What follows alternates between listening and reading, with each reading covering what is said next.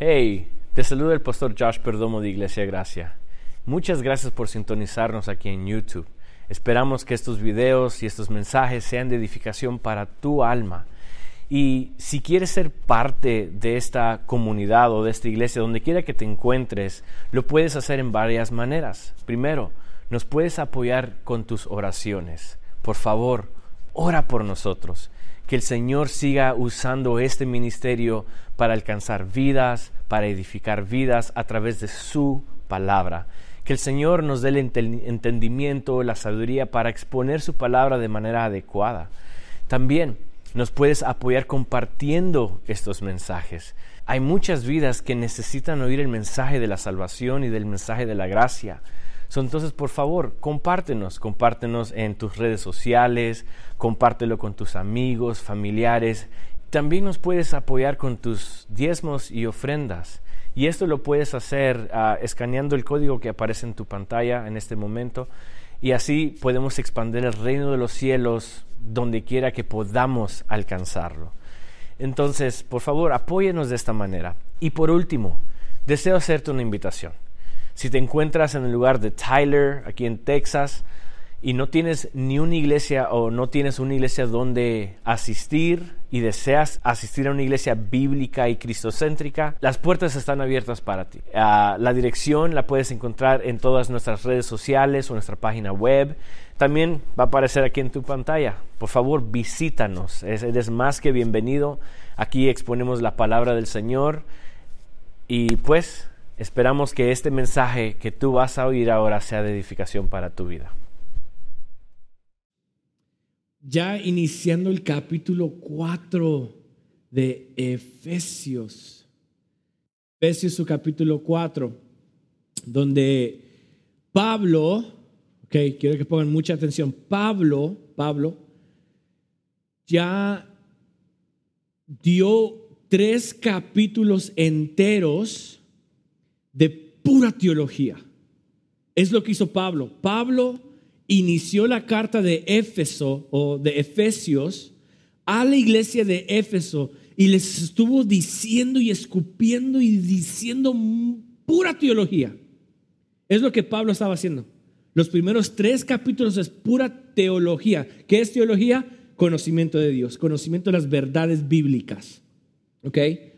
Pablo inició diciéndole, hey, eres bendecido ya de parte de Dios, ya el Señor te dio todo, ya eres pleno.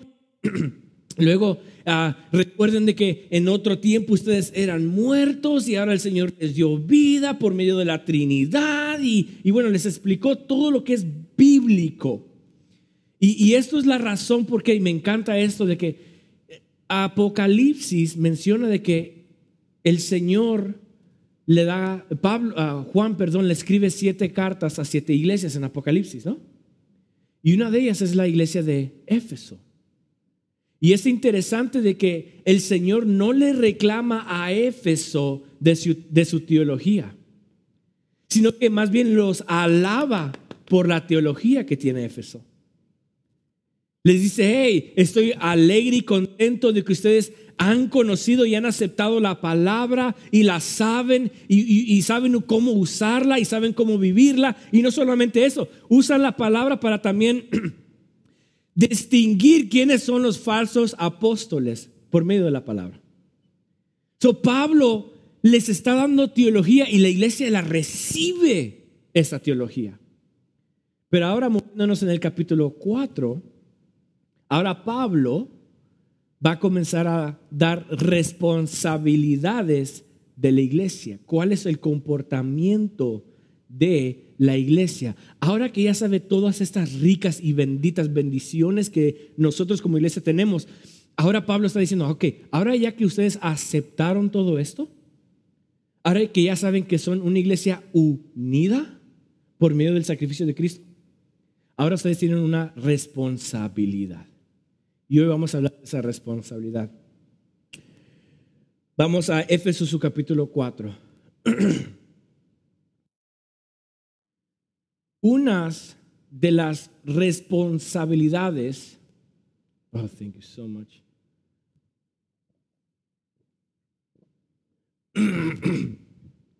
Una de las responsabilidades de iglesia la encontramos en su versículo 1, 2 y 3. Vamos a leerlo. Dice, yo pues, preso en el Señor. Ya hablamos sobre el, el lugar donde Pablo estaba y por qué escribe esto. Os ruego que andéis como es digno de la vocación que fuisteis llamados, con toda humildad y mansedumbre, soportándolos con paciencia los unos a los otros en amor, ah, solícitos en guardar la unidad del Espíritu en el vínculo de la paz. Disculpen. Bien, ¿qué es lo primero que Pablo les está diciendo a la iglesia? La responsabilidad de la iglesia, sabiendo todas estas verdades, ahora les está diciendo que la responsabilidad de la iglesia es preservar la unidad. Dios nos ha unido como iglesia, nos ha unido a cada uno de nosotros de diferentes lenguajes, naciones, pueblos, con la intención de que representemos la, la gloria de Dios con unidad. Y Dios, como lo estudiamos el miércoles, los que estuvimos en, el miércoles, es verdad que estudiamos de que para poder permanecer fieles a Dios es, se requiere la obra del Espíritu Santo. ¿Verdad que lo estudiamos el miércoles? Bien, el Espíritu Santo es quien nos empodera para preservar, para, perdón, para permanecer fieles en el Señor y unidos. Pero la responsabilidad de la iglesia es de preservar esa unidad. Ojo, no está diciendo Pablo, Pablo no está diciendo, hey, tienen que ustedes crear unidad. No, no, no, la unidad ya está creada. Ya fue creada desde el inicio, desde que, desde que Dios es, la unidad existe. Porque tres en uno, Padre, Hijo y Espíritu Santo, están unidos, ¿verdad?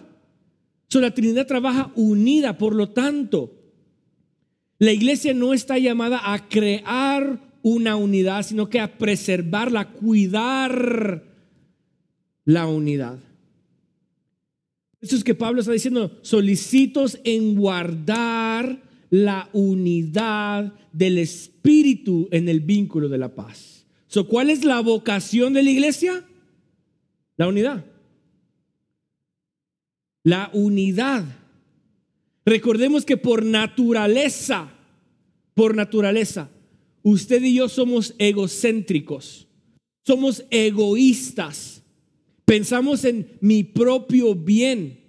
Y cuando estamos muertos en nuestros delitos y pecados, entonces somos la gente más egocéntrica posible. Y por lo tanto, cuando Dios nos da vida nos encomienda a preservar o cuidar o guardar o mantener la unidad entre la iglesia. ¿Sí me están entendiendo? Ahora, recordemos también de que todo aquel que se une a la iglesia, se une a Dios. Y esto me encanta. Me encanta porque la iglesia, por medio del sacrificio de Cristo, se ha hecho un, solo cuerpo, eso lo estudiamos el, miércoles, que el sacrificio de Dios, el Espíritu Santo, nos hace una sola carne con Cristo. ¿Verdad? ahora usted y yo somos carne con Cristo, somos uno con Cristo. entonces, cada persona que se une a una iglesia y permanece en la iglesia, se hace uno con Cristo. Se hace uno con Dios. Y la gente dice, no, no hay necesidad de ir a la iglesia, no, es, no hay necesidad de, de congregarme. ¿Para qué? Si Dios está en todo lugar. Sé que está en todo lugar. Pero nos ha encomendado a nosotros, nuestra vocación es de mantenernos unidos. Ser uno. Uno. Ahora, ¿cómo podemos preservar la unidad? número uno es con humildad. Con humildad. Pablo está diciendo, quiero que ahora que ustedes han entendido todas estas verdades, quiero que ustedes, ahora la responsabilidad es, quiero que ustedes se mantengan unidos. ¿Y cómo lo van a hacer? Siendo humildes. Con humildad. Humildad. Es otra palabra para mansedumbre. Ya hemos hablado de, la, de ser mansedumbre, de ser manso en las bienaventuranzas. Filipenses 2.3, vamos a Filipenses 2.3.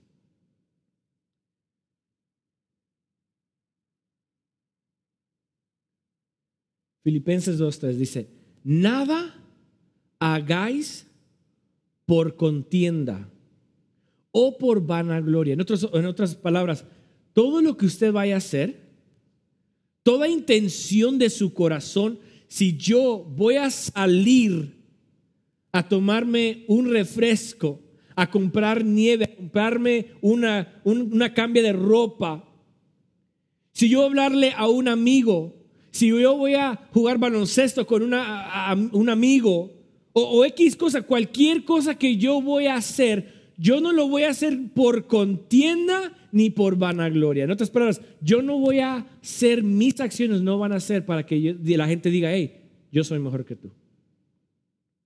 O yo puedo más que tú. Pablo le está diciendo, todo lo que ustedes hagan, no lo hagáis con contienda o por vanagloria. Antes bien, ¿con qué? ¿Con qué? Con humildad estimando cada uno a los demás como superiores a él mismo. En otras palabras, Pablo está diciendo, yo no voy a hacer nada, ni quiero que ustedes hagan nada por vanagloria, sino que ustedes se van a ser tan humildes y tan mansos que la persona con quien ustedes están hablando o están ah, asociándose con, ustedes lo van a tomar como una persona superior a ustedes, como si fuera tu patrón. Imagínense cómo el mundo sería si cada uno de nosotros caminaríamos pensando de que mi amigo es superior a mí y yo me tengo que ser humilde. Y él pensaría que yo soy superior a él y él se hiciera humilde. Imagínense cómo con unidad y cómo con esa mansedumbre entre los dos, una atención, un cuidado, un respeto que cada quien se daría. ¡Wow! Imagínense la iglesia. ¿Cómo una iglesia operaría si todos se tomaran y se cuidaran con humildad?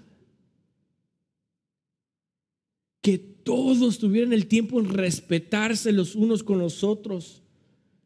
Ser humildes y, sentirse, y sabes que, mira, yo sé que tú eres superior que yo, pero mira, con humildad te pido esto, o qué te pasa. Y se habla con un respeto. Y es lo que Pablo está diciendo, la unidad que ustedes tienen que cuidar y, mantener, la tienen que hacer con humildad. Número dos, lo vamos a hacer con paciencia. Paciencia. Sé que para muchos la paciencia no existe. Yo tal vez soy uno de ellos. Para muchos la paciencia no existe. Nos desesperamos rapidito. Nos enojamos de volada. Y Pablo está diciendo, no, no, no, no. La humildad tiene que llevar paciencia. La unidad solamente permanece y prevalece con paciencia. Imagínense si todos nosotros nos tuviéramos paciencia los, unos con los otros.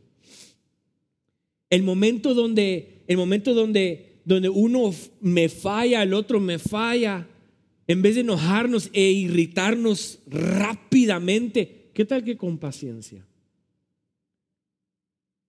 Exactamente.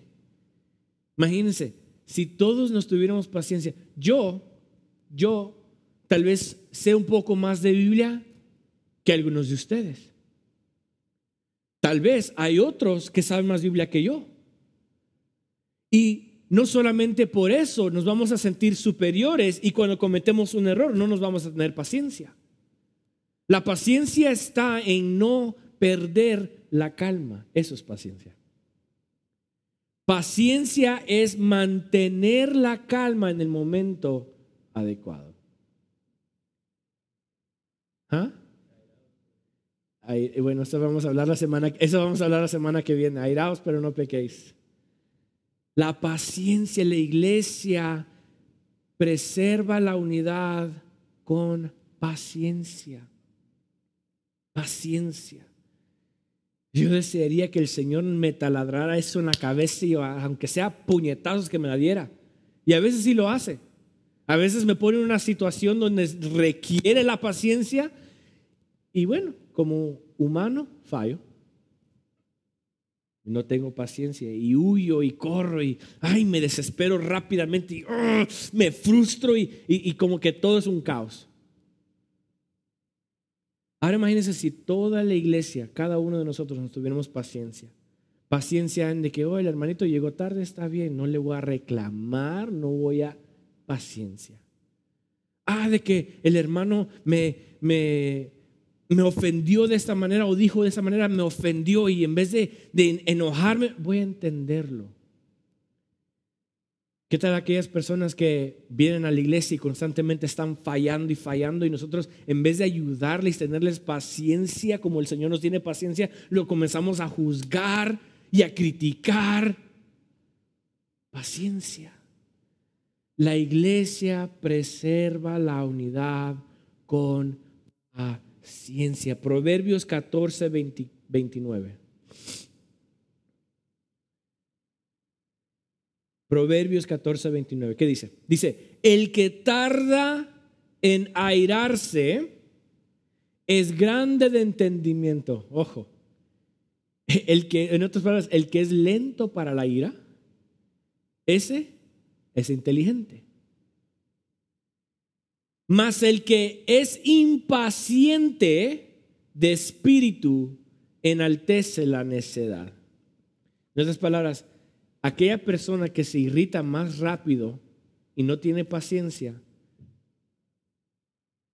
sus emociones lo hacen verse de una, de una manera, ¿cómo puedo decir esta palabra? Bueno, necia.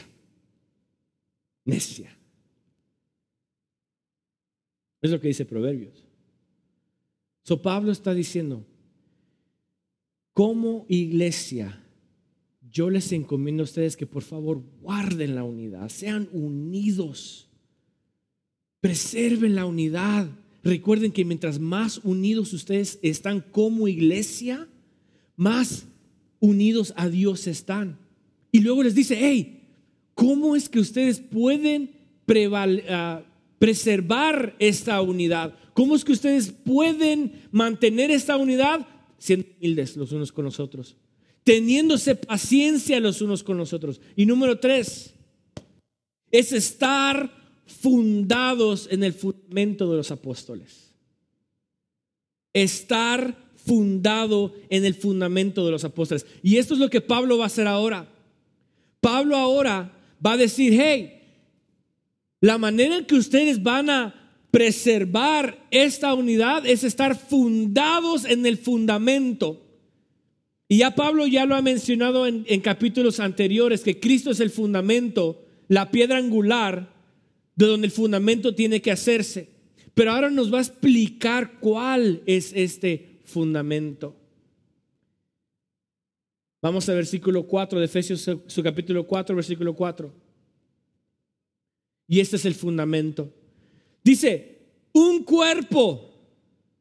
Ese es el fundamento. Un cuerpo Recuerden que hay un solo grupo de salvos, hay una sola iglesia, este es el cuerpo. Un espíritu, estamos hablando del Espíritu Santo y su obra. Una esperanza. Ojo, podemos nosotros ahora tener esperanza. Y no me quiero meter mucho en detalle en esto porque es para otra ocasión. Pero ese es el fundamento de la iglesia. Si nosotros como iglesia nos fundamos en esto, uh, vamos a ser una iglesia unida. Imagínense que todos creyéramos lo mismo Y Pablo está diciendo, este es el fundamento. Y el fundamento es un cuerpo. Hay una sola iglesia. Hay un solo espíritu, que es el Espíritu Santo y su obra. Una esperanza, que es la salvación. O sea, todos tenemos esa esperanza. Si estamos en Cristo, estamos esperanzados en qué? En estar con Él. En ser salvos por gracia. ¿Verdad? Dice, un Señor.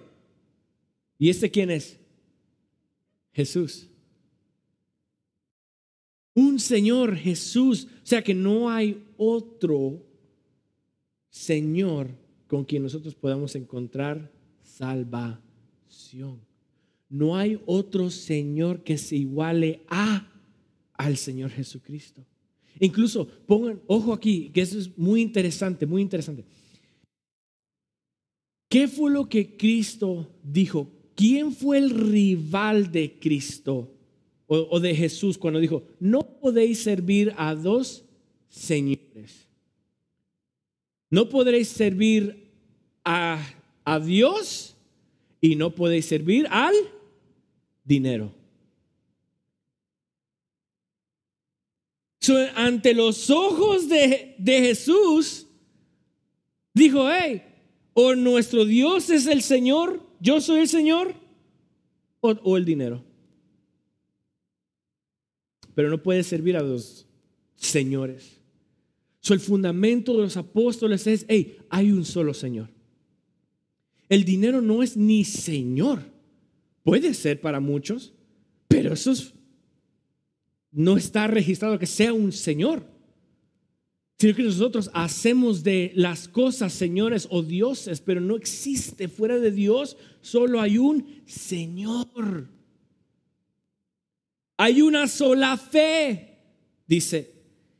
La esperanza en Jesús, esa es la fe.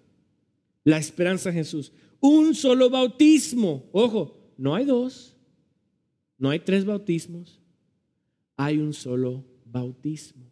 Y este es el bautismo en aguas. Solo hay un bautismo. Un bautismo. Y luego dice, y un Dios y Padre de todos, el cual es sobre todos y por todos en todos. Está diciendo, de todo esto, quiero que recuerden que hay un solo Dios. Y este Dios está sobre todo, en todos y para todos.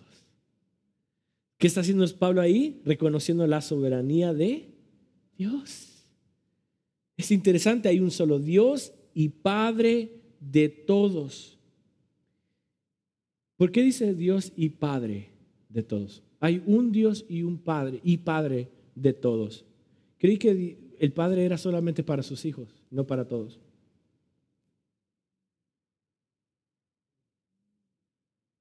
¿Por qué Pablo lo está diciendo? Solo hay un Dios y Padre para todos. Hay un Dios para todos, pero un Padre para todos sus hijos.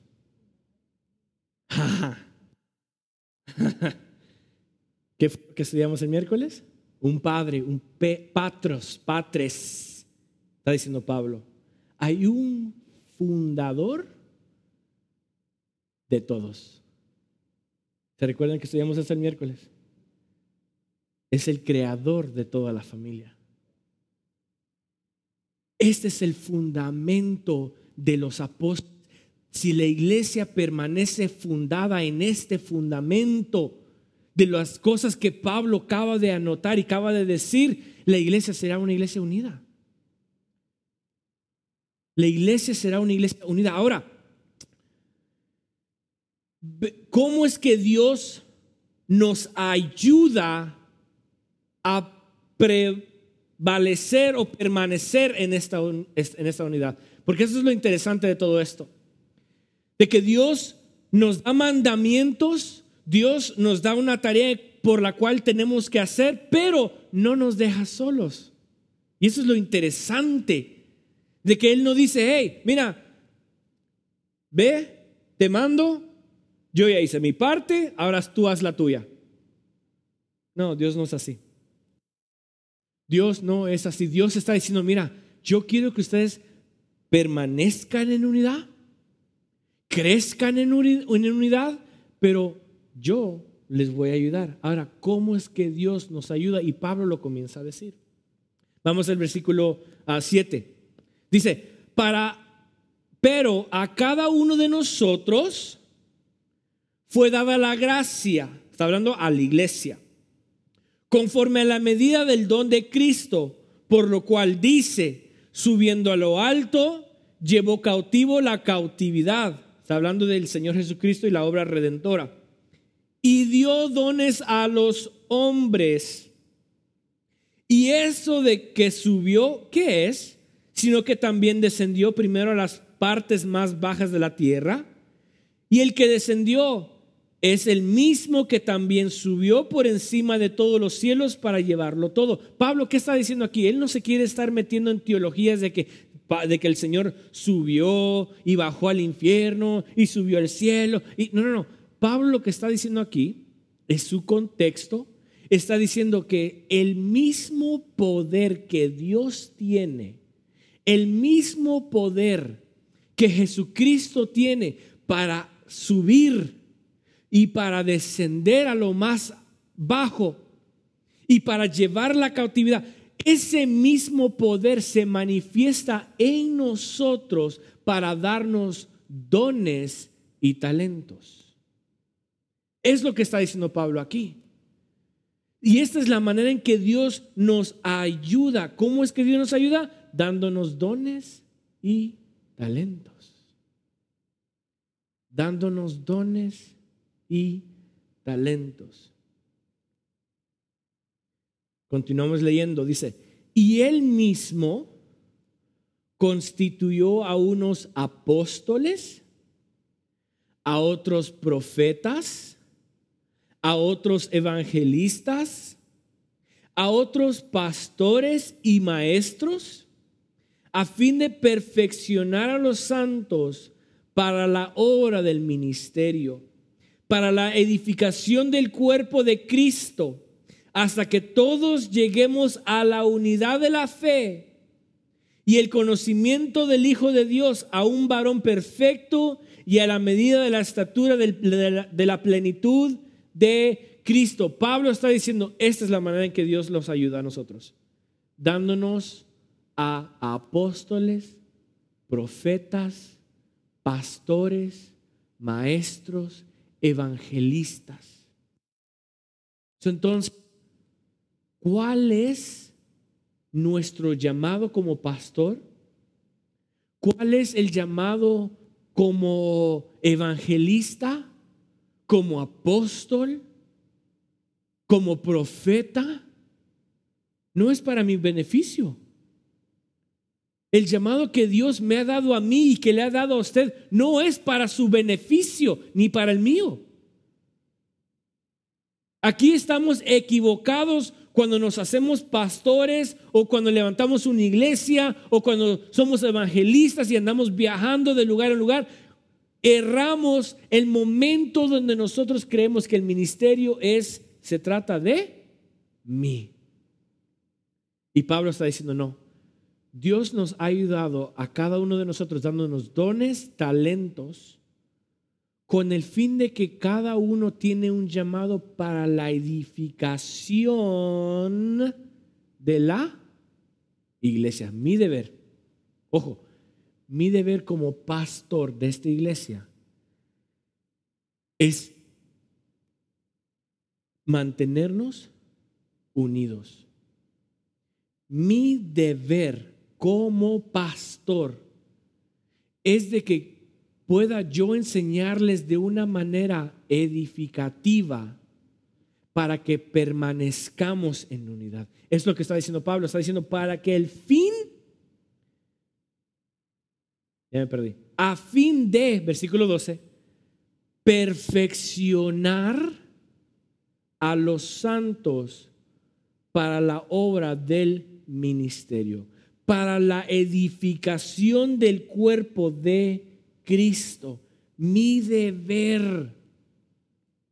su deber cuando su tiempo se llegue a que ustedes tengan que salir como evangelistas, como profetas, como pastores. El deber de ustedes es que mantener a la iglesia unida y perfeccionarla. No de que sean perfectos, pero de que ellos se mantengan de una manera unida en Cristo y para Cristo. Entonces la responsabilidad del ministro es de edificar a la iglesia y llegar a la unidad. La responsabilidad del ministro es de edificar a la iglesia y llegar a la unidad. Y ahora, para terminar, ¿cuáles son los resultados? ¿Cuál es el resultado cuando el ministro el pastor, el evangelista, mantiene a la iglesia unida en Cristo. Efesios 4, 14 al 16. Dice, para que ya no seamos, para que ya no seamos niños fructuantes. En otras palabras, crecemos en la verdad. Crecemos en la verdad.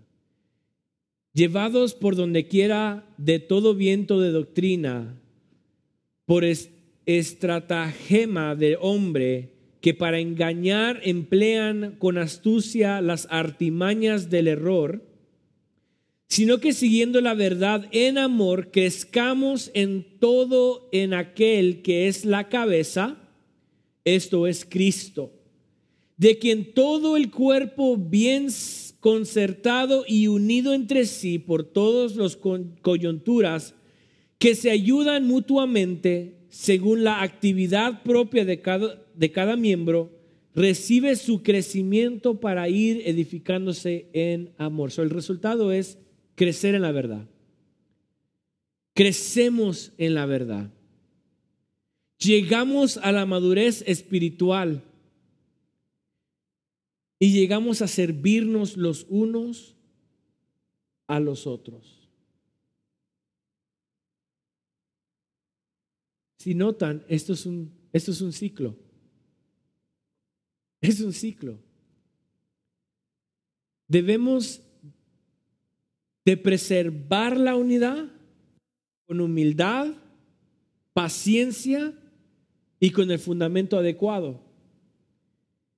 Y el Señor nos ayuda haciendo eso por medio de levantando pastores, evangelistas, profetas, apóstoles. Y con la ayuda de estos ministros y el evangelio adecuado y verdadero, se mantiene una iglesia creciendo en la verdad, llegando a la madurez espiritual y se sirve el uno al otro. Y estas son las consecuencias de la palabra que se enseña a la iglesia. Con humildad, con paciencia. ¿Qué, pasa? Es un ciclo. Luego la iglesia se tiene paciencia, se tiene humildad y se sirve el uno al otro. Y la iglesia sigue creciendo y, se sigue, y continúa, y continúa. Y esto es lo que Dios quiere de su iglesia. Es lo que Pablo les está diciendo en el capítulo 4 de la carta de Éfeso. Ya saben todas estas verdades. Ya ustedes han recibido toda la plenitud de Dios en ustedes. Ya el Espíritu Santo habita en ustedes. Ya son sellados. Ahora quiero que con ese mismo entendimiento, ahora ustedes vayan prevaleciendo en la unidad, preservando la unidad, manteniendo la unidad, con humildad, sencillez de corazón, con mansedumbre, con paciencia. Ámense los unos con los otros. Y, y, no solamente eso, pero el Señor va a levantar maestros, profetas y les va a ayudar. ¿Cómo? Con la palabra del Señor. A mantenerlos unidos y los resultados van a ser que que van a poder tener paciencia, van a poder amarse los unos con los otros, van a poder servirse. Y eso es lo que Pablo nos está diciendo ahora a nosotros como iglesia. Vamos iniciando esta iglesia. Qué lindo sería, qué hermoso sería que todos aquí en esta iglesia tuviésemos la paciencia para cada uno de nosotros. En todo lo que hagamos. Si es vendiendo allá afuera, si es teniendo reuniones, si es teniendo cultura, si es teniendo actividades y, y alabanza, reuniones, todo lo que hagamos lo hagamos con una humildad, una sencillez, una paciencia. Y de que cuando nos paremos aquí a estar enseñando la palabra del Señor, podamos crecer aún más en unidad. Y eso es nuestro deber como iglesia. Y el Señor va a ayudar a hacerlo cada momento. Entonces, ¿qué le parece si inclina su rostro? Y le pedimos al Señor en esta preciosa y linda mañana que nos ayude a tener todas estas verdades que el Señor ya nos ha dicho, poder caminar de aquí en adelante con humildad, con sencillez. Y de que podamos aprender a mantenernos unidos como familia, como iglesia. Tiene su rostro, Padre. En este momento yo te doy gracias, porque sé de que es tu palabra.